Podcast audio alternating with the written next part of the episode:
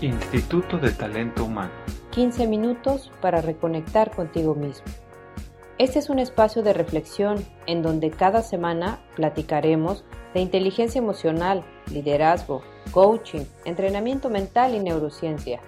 Temas que te ayudarán a potenciar el ser que eres y alcanzar tus más altas aspiraciones. Bienvenidos y bienvenidas. Te felicito por regalarte este tiempo. Instituto de Talento Humano. 15 minutos para reconectar contigo mismo.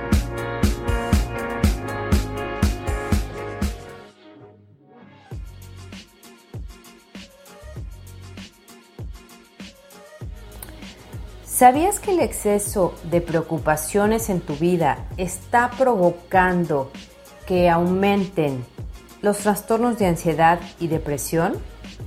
Sin embargo, hay un estudio, quizá también tú ya has escuchado, que el 90% de todo lo que nos preocupa no sucede. Este estudio de la Universidad de Pensilvania en diferentes estados comprueba que todas estas situaciones que nos quitan el sueño, que nos generan dolor, frustración, no van a suceder. Mi nombre es Araceli Ballesteros, soy psicóloga y coach ontológico y en este podcast quiero compartir contigo una herramienta muy sencilla pero muy contundente sobre qué hacer acerca de las preocupaciones.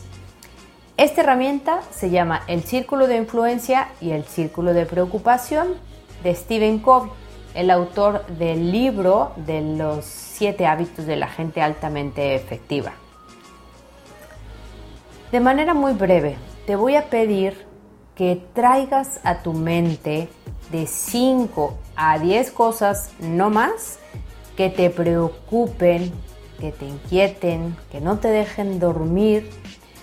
Y pueden ser temas como me preocupa no enfermarme de COVID en este momento, me preocupa eh, mi relación de pareja, me preocupa que mi familia esté bien, me preocupan que mis ingresos han disminuido, me preocupa tener dificultades, problemas o conflictos con mi pareja, en mi trabajo. Me preocupa la salud de mis padres, que no sé cómo se estén cuidando en este momento. Eh, quizá estoy inconforme eh, respecto a la educación online que están recibiendo en este momento mis hijos. Eh, otra cosa que me puede preocupar es esta modalidad de trabajo en casa o home office, en donde muchas personas que he estado atendiendo en la consulta privada tienen la sensación de que trabajan mucho más, de que no tienen descanso y sobre todo que el sueldo es inferior al que de manera regular estaban revisando. También hay gente que le preocupa el gobierno, la inseguridad que estamos viviendo en la mayoría de los estados. Eh, puede ser algo que te preocupe referente a cómo conseguir o cómo generar más ingresos para poder cubrir todos tus compromisos. Después de que hagas tu lista, necesitamos hacer este ejercicio referente al círculo de influencia y al círculo de preocupación. Y ahora te voy a pedir que elijas las cosas que exclusivamente dependen de ti. Por ejemplo, de la lista que te mencioné, solo hay dos cosas que dependen exclusivamente de ti, si fuera el caso. Tu salud y tus ingresos, cómo generar más ingresos. Todas las demás situaciones salen fuera de tu control.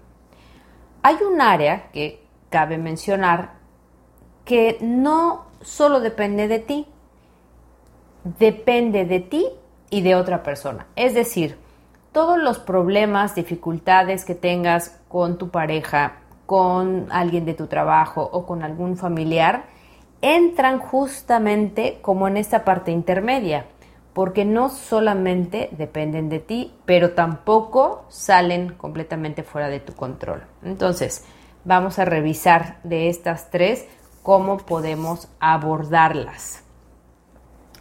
Respecto a la última lista, de la cual hablan en este estudio, del 90% de las cosas que nos preocupan y no tenemos injerencia, quiero compartirte una herramienta que eh, se llama Mindset.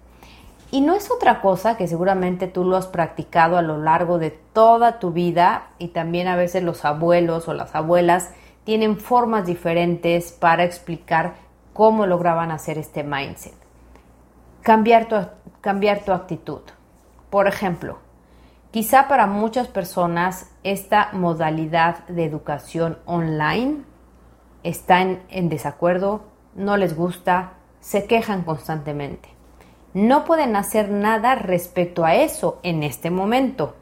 Lo único que cabe y que sí podrían hacer es cambiar su actitud.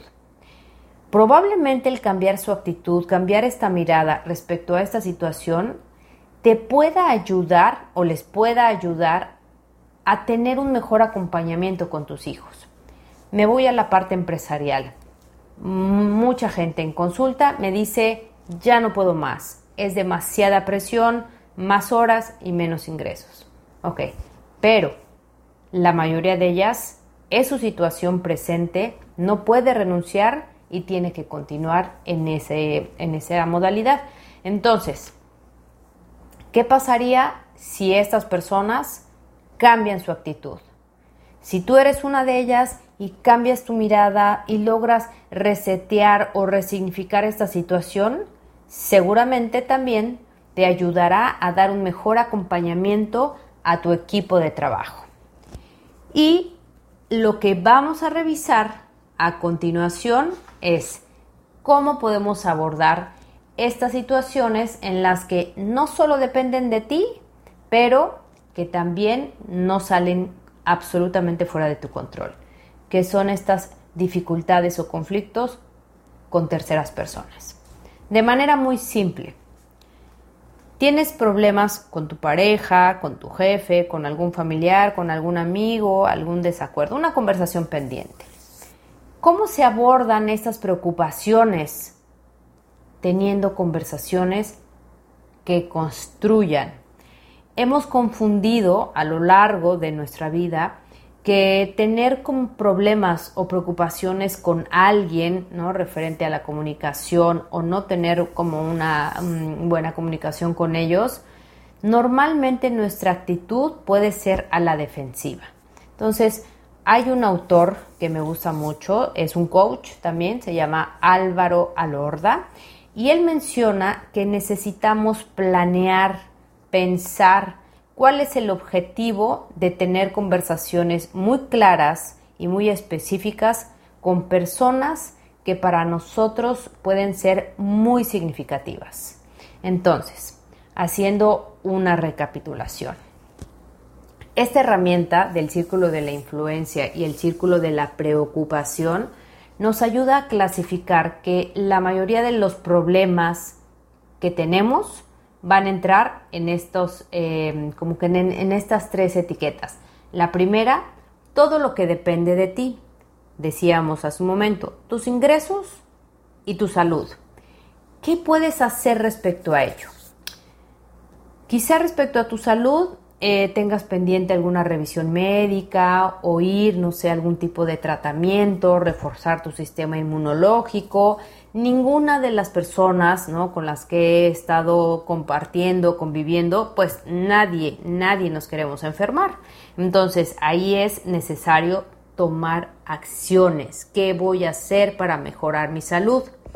Y el segundo, ¿qué voy a hacer para mejorar mis ingresos?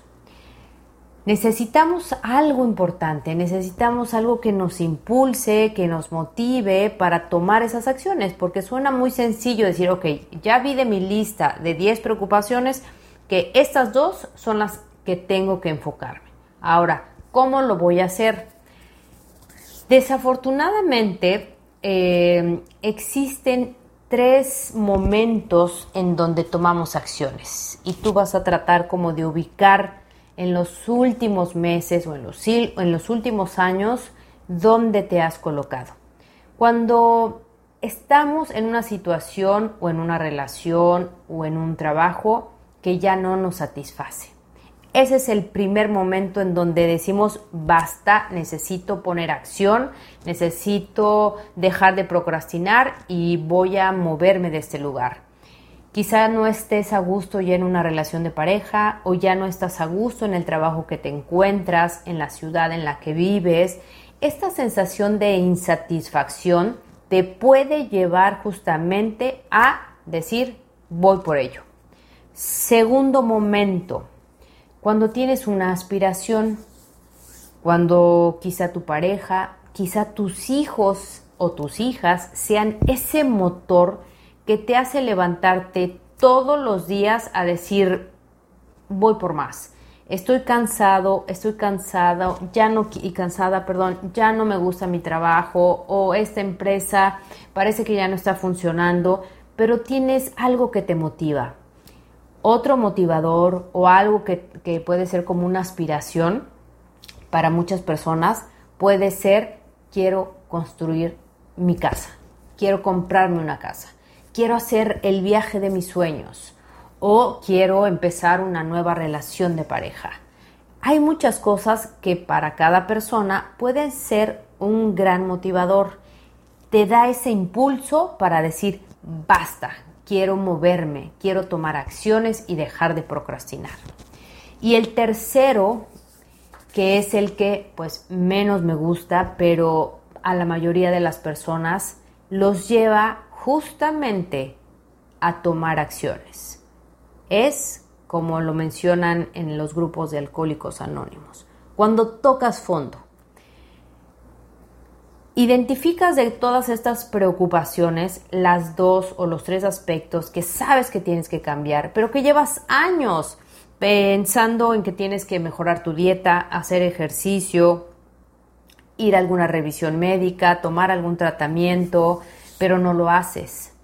¿Qué pasa cuando tocas fondo? Es porque dices, ya no puedo más.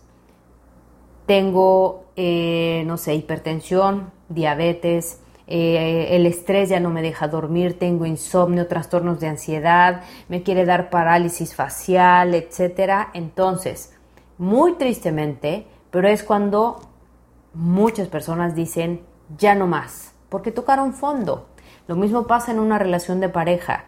¿no? Puedes estar en una relación de pareja en donde llega esta sensación de insatisfacción y dices, mm, mm, ya no quiero estar, algo ya no anda bien pero hasta que no tocas fondo, dices, basta, ya no quiero continuar en esta relación o en este trabajo. Que hay muchas personas que también he escuchado en consulta privada y dicen, es que llevo cinco años que ya no quiero estar en este trabajo, ya no me satisface, necesito algo más que, que me permita desplegar todo mi potencial, todo mi capital, pero no lo puedo hacer. Entonces, ¿qué es lo que hacen? Se esperan, se esperan, se esperan hasta que pues revientan.